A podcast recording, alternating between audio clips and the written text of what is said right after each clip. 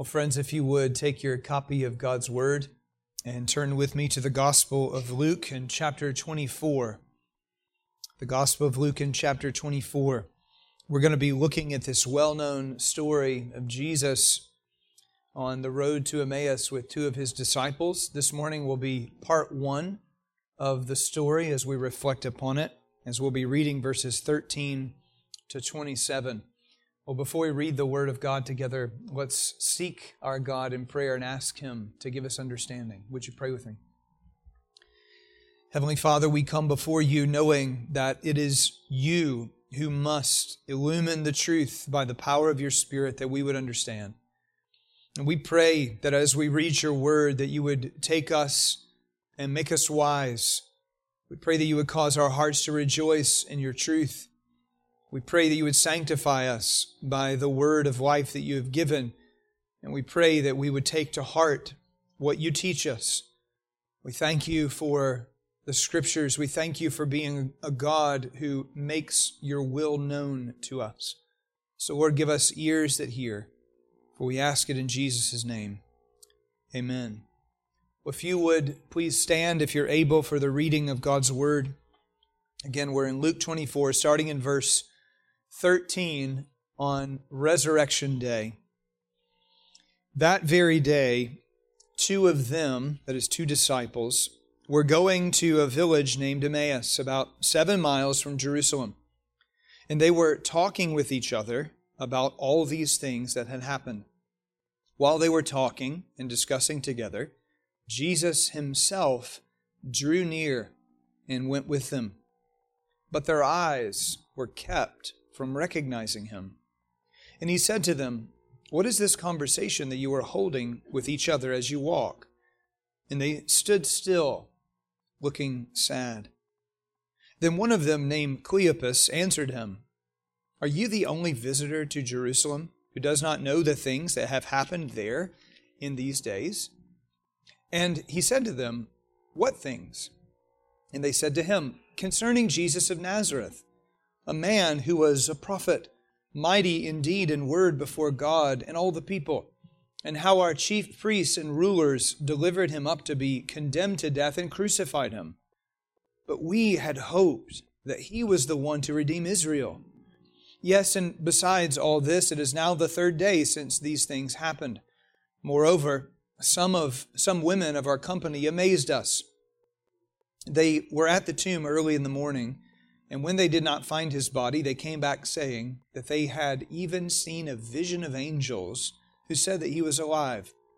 Some of those who were with us went to the tomb and found it just as the women had said, but him they did not see.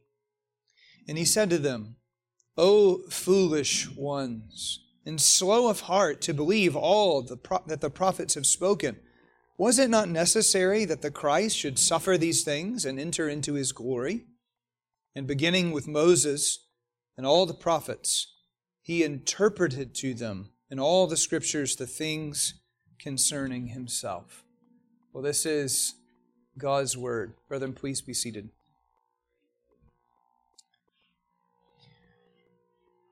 In our previous passage, we got the first good news of Jesus' risen from the dead as the women went to the tomb. And there was a striking emphasis there on the centrality of God's Word, because while the tomb is empty and angels were appearing and Jesus is alive, no believer has yet seen the Lord. In fact, if you remember, the women came expecting to find Jesus, that is, find his body, but he wasn't there. And suddenly the angels appeared with a rebuke and an explanation. Why do you seek the living one among the dead ones? And then came the explanation He is not here, but is risen. Remember how he told you. The angels, as messengers of the Lord, pointed not to the empirical evidence but to the word of Christ, which establishes the truth of the resurrection. And that word, the word of God, should have set their expectations. It should have fortified them against despair. It should have directed their understanding. But they forgot the word. But now the angels were building up their faith in the word of Christ. Well, brethren, as we come to our text, to this most famous encounter on the road to Emmaus, Luke gives us in his account the first resurrection appearance of Jesus. That is the first in Luke's account. Now, only in this story, the word itself remains central. Because these two travelers, who are clearly disciples of Jesus, are kept from recognizing Jesus. So while Jesus is appearing to them, they don't yet truly see him. That'll be next week. But it's another way that the Lord is forcing us to focus on the testimony of Scripture above our own experience. Now, just as an aside, we should know, as will later come out in the account, that Jesus has already appeared three times before this Emmaus Road encounter on Resurrection Day. He appeared to Mary Magdalene. You can read about it in John 20. He appeared to certain women as they were going away from the tomb. You can read about that in Matthew 28. He also appeared to Peter. That will be discussed later in Luke 24 and also in 1 Corinthians 15. So while the Gospels are not attempting to give us a play by play of all that happened on resurrection morning, the biblical witness tells us this is now the fourth resurrection appearance of the Lord Jesus. And as exciting as that is, it's not exciting yet in our encounter because of a lack of understanding of what Jesus is doing. Well, we're going to approach our text by seeing two things. First, I want you to see with me shattered dreams with a touch of faith. Shattered dreams with a touch of faith. And this is in verse 13 to 24. Evidently, after hearing the idle tale of the women, you remember it seemed to those who were listening to the women that they were saying an idle tale. It was the rantings of delirious women. We can't possibly trust them. In disbelief, these two disciples set off for a village called Emmaus. Now, these are not two apostles, but were among all the rest in verse 9 to whom the women had conveyed their testimony. One of them is named Cleopas, but the other isn't named. And let me save you a significant amount of time by telling you, if you want to research this, that we don't know who the other person was. Was it Cleopas's wife? Was it Jesus' uncle? Was it someone else? I don't know. The Spirit has not conveyed that to us, and commentators throughout the centuries have spent oodles of pages trying to tell you what I just told you. We don't know. It's not crucial to the story. What is crucial to the story is that there are two, I think probably men in discussion, two men who start talking to Jesus, though don't know it's Jesus, and two men who later report everything to the eleven. We'll hear about that next week. But Luke is conveying the Jewish principle of two witnesses. Let every matter be established on the testimony of two or three witnesses. You remember, he's writing to Theophilus that he might be certain of the things he's been taught. Well, he's saying, here is credible testimony, and you should listen to it. Well, not believing the women, these guys start traveling the seven mile trek to Emmaus, and we don't know where that was either. Probably a place that's barely a blip on the ancient map. That's not important. What's important is it's a real town that these people knew, and the discussion that they had on the way is central. These guys were talking, verse 14, with each other about all these things that had happened. They're trying to make sense of what they've seen over the last few days. And apparently the discussion was quite vigorous. The second verb in verse 15, discussing, can carry the connotation of disputing. It was a lively conversation where faith is threatening to give way because they're seeking to grasp the things that they had seen in Jesus in the past and what it all means. Should they think more highly than they do of the women's report? Should they entertain hope at all? How are they to go on now? What are they supposed to do? And it's at this moment that we read in verse 15 that Jesus himself drew near and went with them, but their eyes were kept from recognizing him. Now, there are a couple of principles I want us to note here before we move on. First, while it's obvious to us that these two disciples are not in a good spot spiritually, they're sad. Verse 17 makes that very explicit. They're full of doubts. It's as though their whole world has fallen apart and they don't know what to do. But how do they handle the grief, the despair that they feel? They talk to one another. They don't bury their despondent feelings and go dark. You know, turning off their cell phone. They don't have cell phones. Putting away all communication. They don't refuse to speak. They try to figure things out and to cope with the grief together. Now, that is a, a crucial example to us. Of course, if Jesus didn't come to them in this situation and unpack the truth, they would have still been lost. Yet it should be noted, in line with our attachment to one another that's later specified in the New Testament, that these are believers aiming to encourage one another, admonish one another, comfort one another, speak the truth to one another. They are unfolding their broken hearts before one another in conversation. And that is how God's people ought to conduct themselves in the church. When we're perplexed, doubting, losing hope, forgetting the facts, we need one another's conversation. We need to convey our sadness to our brethren that they might help us. Are we willing to bear one another's burdens? That's a command, so you better be willing. Galatians 6 2 bear one another's burdens and so fulfill the law of Christ? Are we acting like a body, a people connected, a people with mutual concern? That's how we live in fellowship, and that's how God's people are functioning here. Then notice also as Jesus drew near, notice the emphatic language, Jesus himself drew near, that he wasn't recognized. For the purposes of God, the Lord restrained their eyes. Now, again, I'll save you a lot of time. Don't try to find some natural, naturalistic explanation. Jesus was wearing a cloak like a Jedi master that covered his face. They couldn't quite see him. It was foggy that day, and that's why they couldn't see him. Somehow his glorified body is a little bit different. That's not what the text says. The text says they were kept from recognizing him. Surely this is a reminder to all of us that while we think we have total control of our faculties, we cannot see or hear or understand anything apart from the grace of God. God rules your senses, and He can open them or shut them as He sees fit. If one is to recognize Jesus, it won't be because that person has keen human insight. We are all blind until amazing grace makes us see. Christ must reveal himself to us.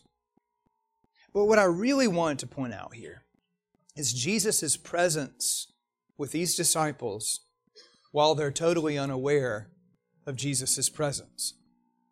One of the ironies of the whole situation, reflected in verse 17, is when Jesus asks, What is this conversation that you are holding with each other as you walk?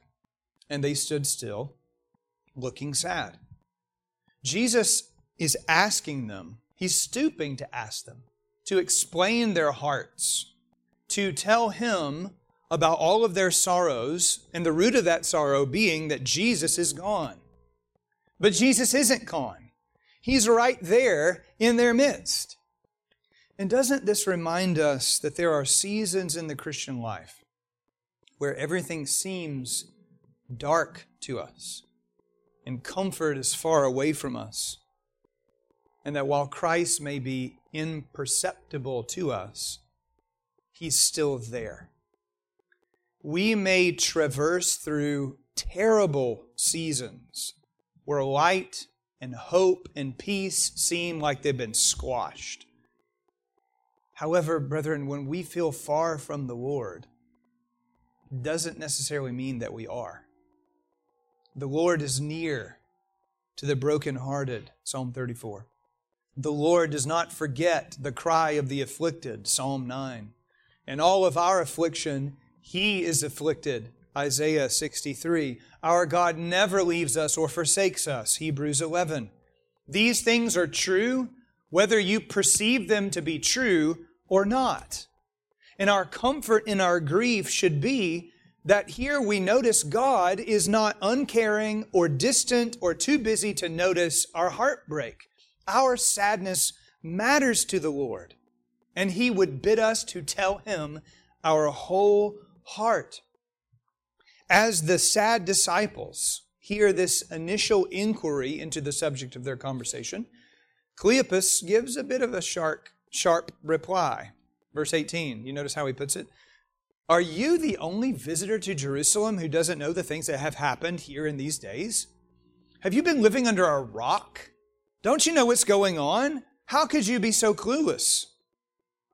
Nevertheless, Jesus encourages elaboration by saying, What things? In other words, do you see the heart of the Lord here? Tell me everything. Open your heart. Explain the situation. What condescension is in Jesus here? Jesus knows all the facts already, but he wants his followers to tell him about it. And, brethren, doesn't that convey something to us about the nature of our communion with Christ? Jesus is the near friend of the believer. He wants you to open your heart he invites you to convey what you know, what disappoints you, what you understand, what you don't understand, and to act like He's a real person with whom you can freely converse. Do we do that in our relationship with the Lord? Do we hear the call of Christ to draw near and to cast our cares upon Him, to tell Him everything? Do we speak to our God like He's listening? because his eye is upon the righteous and his ear attentive to their cry. Well, in relating the facts, Jesus knows the faith these men had, though it's greatly faltering. He knows it's going to be evident. For one thing, it would take great courage for these guys to speak to a stranger about these matters. It's dangerous right now to be a follower of Jesus the Sanhedrin had not only worked to have Jesus crucified, but they've indicated plainly by informing people in Jerusalem that if you have an association with Jesus, you're going to be disciplined. That is, you're going to get kicked out of the synagogue. Well, these two guys don't know the identity of this person, but they're still willing to take a risk and tell him. Why do they do that? Well, as will become obvious, their whole world revolves around Jesus. They must speak of Him. They can't be silent. The first words out of their mouths in explanation, verse 19, and they said to him, and notice it's both of the disciples talking. They said to him, it's not just Cleopas, but they said to him concerning Jesus of Nazareth, a man who was a prophet mighty indeed in deed and word before God and all the people. Now, immediately as we read that statement, we know something is lacking here. They don't call Jesus Lord, Messiah, Son of God. They call him a prophet. Nevertheless, the language used is similar to the ascriptions given to Moses that he's a prophet, mighty in deed and word. They lack understanding, but at the same time, they do see Jesus as one sent from God as a second Moses, we might say. And they're bold. For not only do they confess that the man Jesus who was just crucified, which means you got the curse of God, that he is a prophet, which is a staggering thing to affirm. The person who just got cursed is actually a prophet, which would suggest he's really not cursed. And they also lay the blame for this evil at the feet of the Jewish leaders. Verse 20, they explain, how our chief priests and rulers delivered him up to be condemned to death and crucified him. It's obvious that while Cleopas and his friend called the Jewish leaders our chief priests and rulers, that they recognize these leaders have done something wicked.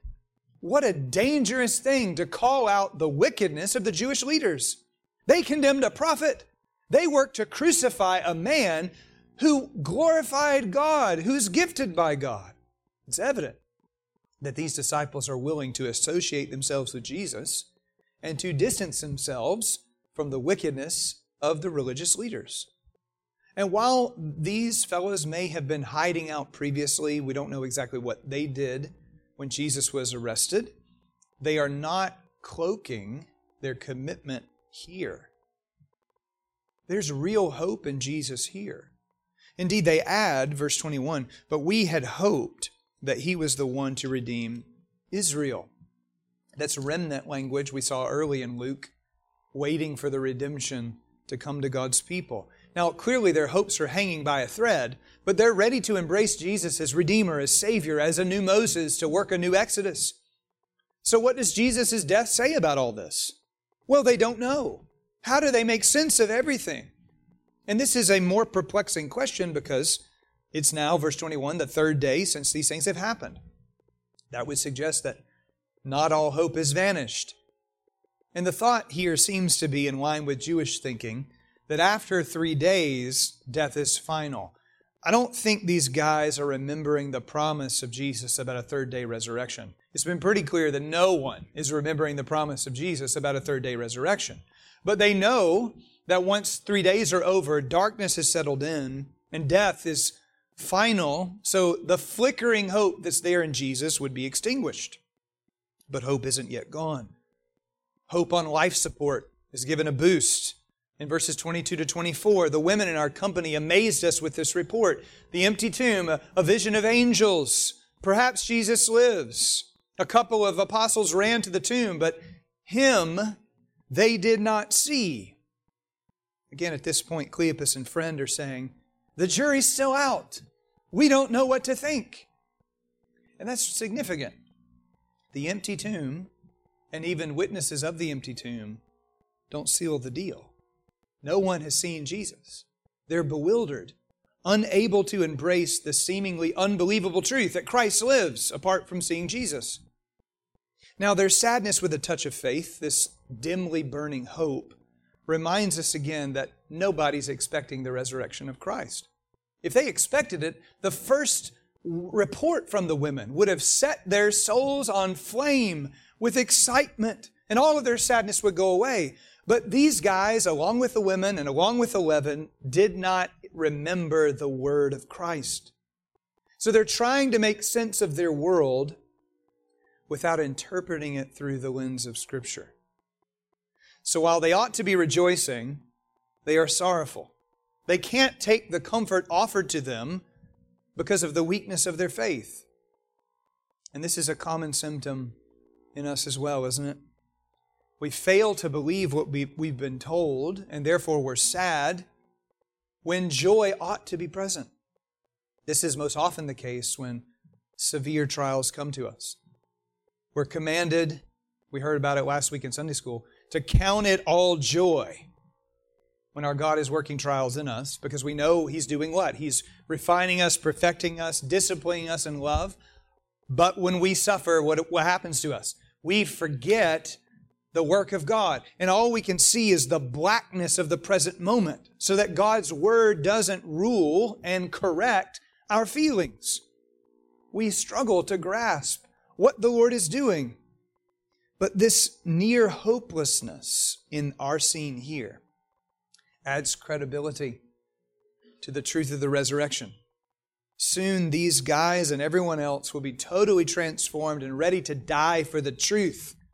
The faith that flickers is about to receive a jolt. But before it does, let me raise one more matter. Even in their despair, it's clear that their wives are hanging on Jesus. They might be confused, they might be clouded with unbelief, they might be downcast. But if I can put it this way, Jesus is the sun in their solar system. And they live like He's central.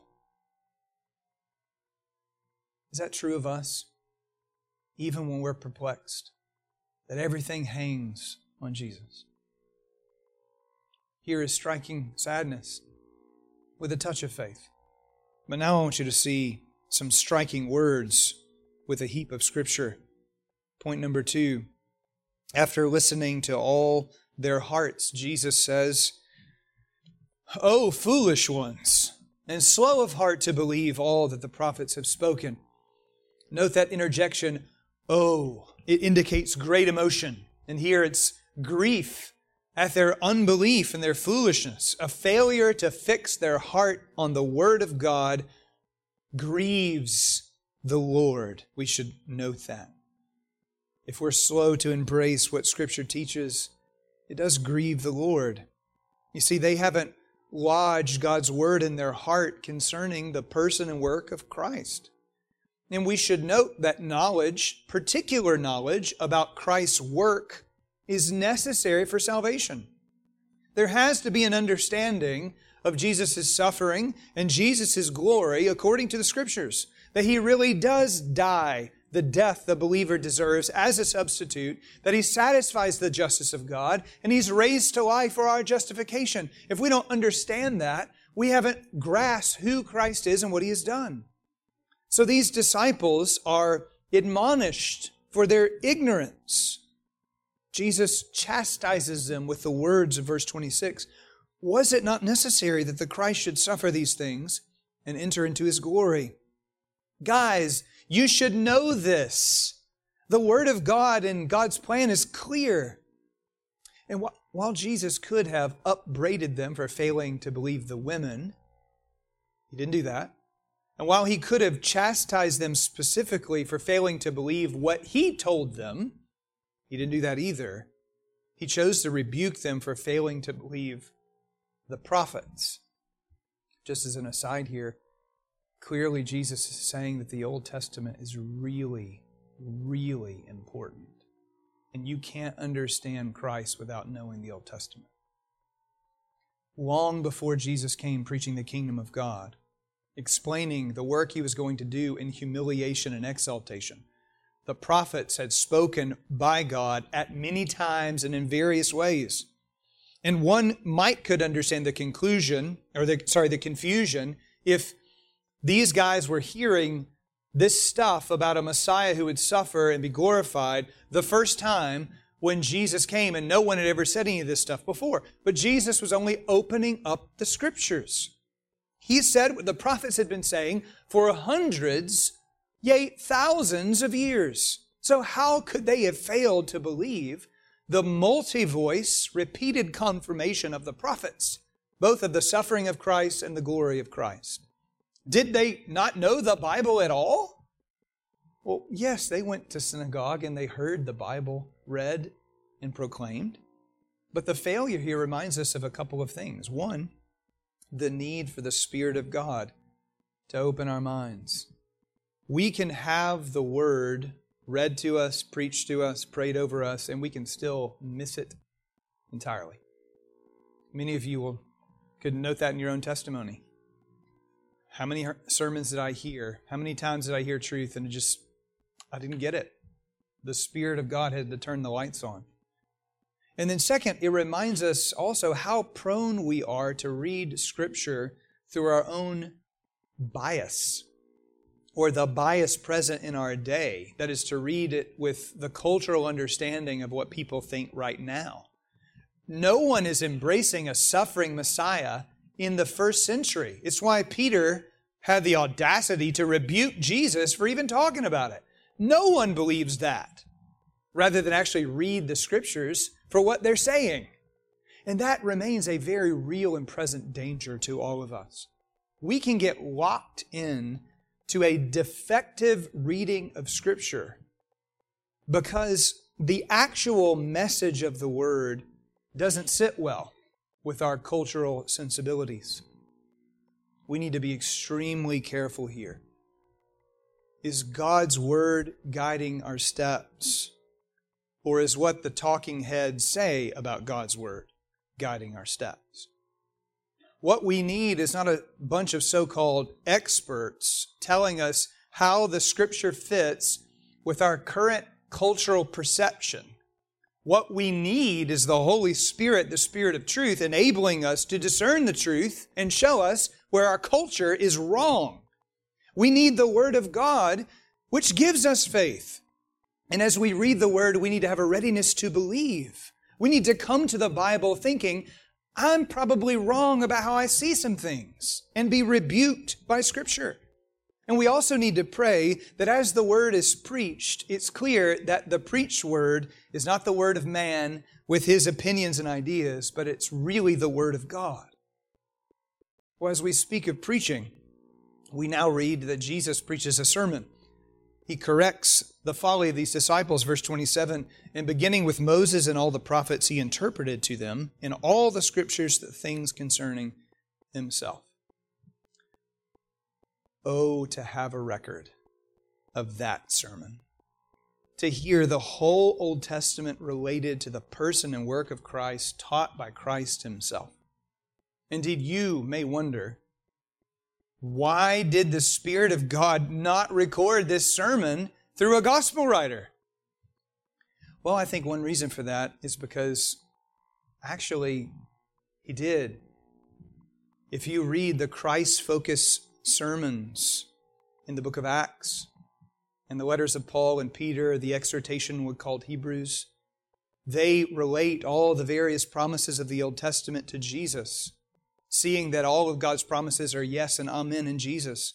The rest of the New Testament is the Word of Christ showing us the things from Moses to the prophets concerning our Savior. And the preaching of the apostles, which was thorough scriptural, explicitly Christ centered, persuasive, and passionate, the model for that kind of preaching is found in Jesus himself. Jesus isn't banishing unbelief with trite moralisms or ethics divorced from doctrine. He's explicitly engaged in doctrinal preaching that addresses from the Bible what he has done, who he is, and what it means for his people. He's giving them a lesson in Christology and how people are saved and what it all means from the Bible. And as I'm reminded as I think of this, of the doctrinal preaching of Jesus specifically, I'm reminded of J.C. Ryle's critique. You had to get a J.C. Ryle statement here. Of J.C. Ryle's critique in his day where men were preaching, he's 19th century England, and they were preaching without enunciating distinct doctrine, but only telling people that Jesus is a great moral teacher and you must love one another. Ryle calls this failure to preach and to embrace distinct truths about Christ in his person and work, his suffering and glory seen from the Bible, he calls it jellyfish Christianity. A Christianity with no bones, no muscle, no assertions. He calls it the preaching of nothingarians. He invented that word. They believe nothing. There's no content to save your soul. There's no failure that will send you to hell. That is not how Jesus is preaching.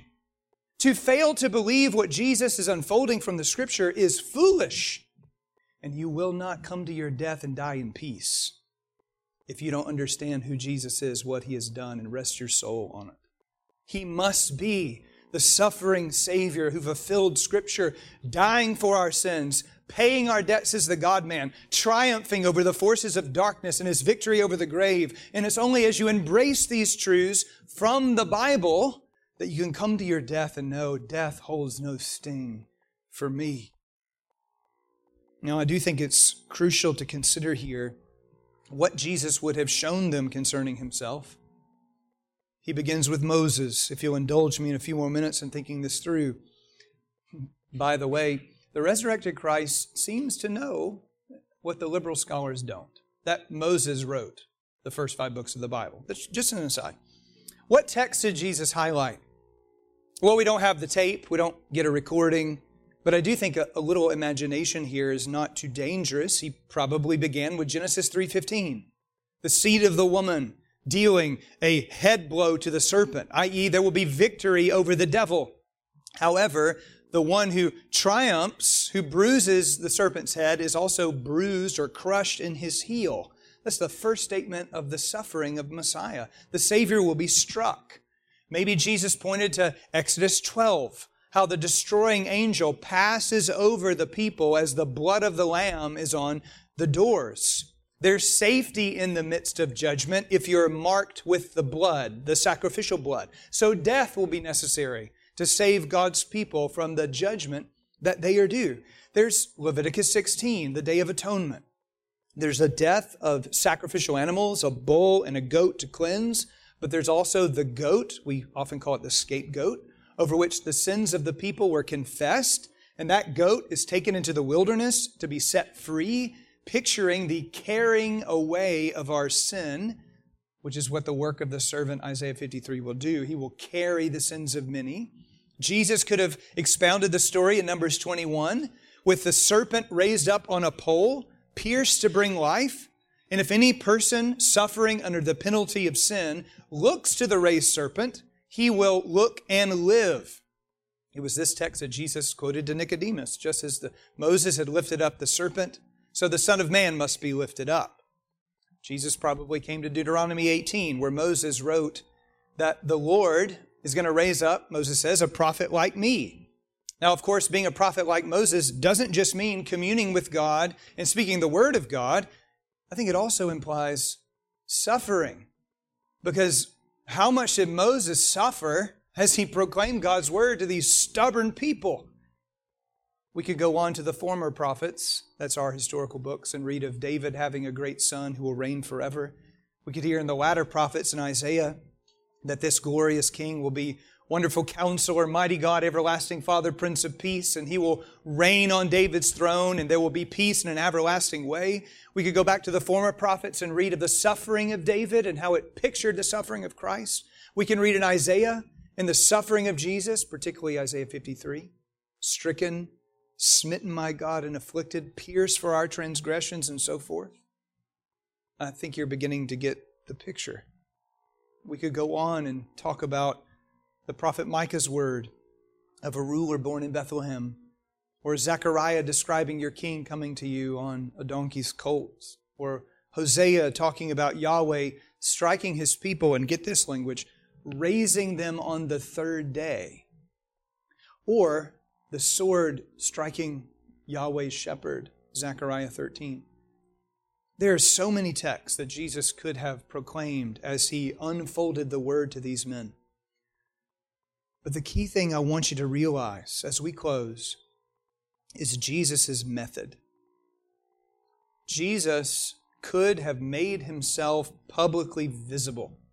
He could have removed the hindrance, whatever it was, to keep these men from seeing him. But he didn't do that first. He told them they were in spiritual confusion because they didn't believe the Scripture.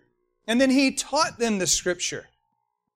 In other words, as one puts it, at this point, it was more crucial for these two disciples to hear Christ than to see Christ.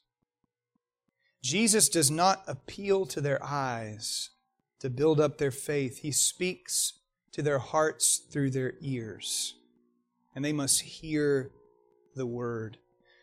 You remember, Luke is writing to people who haven't seen Jesus.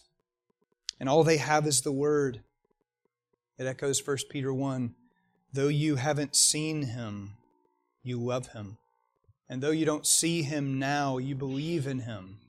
And your hearts have this joy inexpressible and full of glory. Is that true of us, brethren? Are we receiving the Word that we hear? The key to driving out these disciples' sadness is not a warm fuzzy producing experience.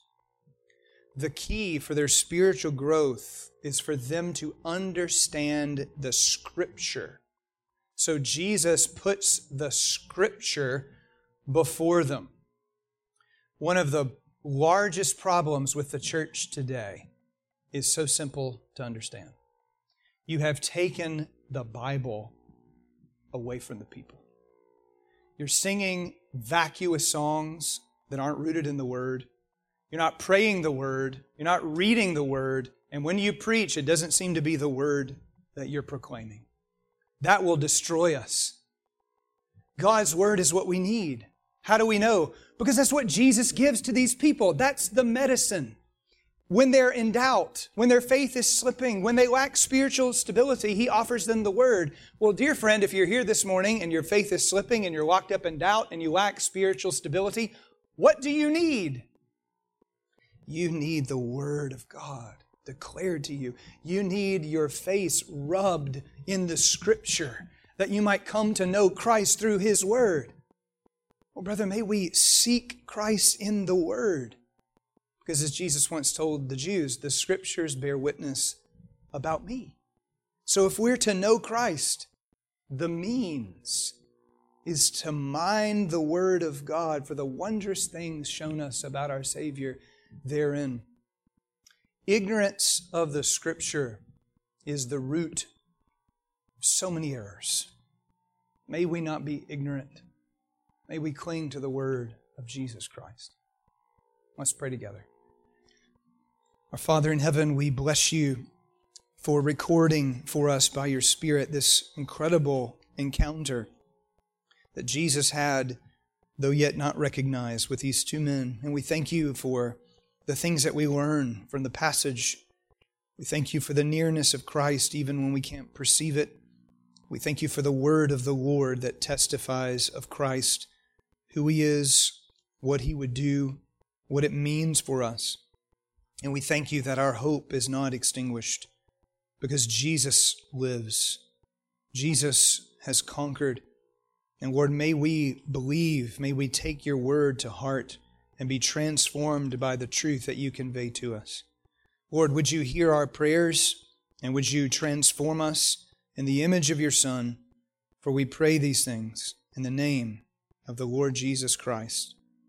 Amen.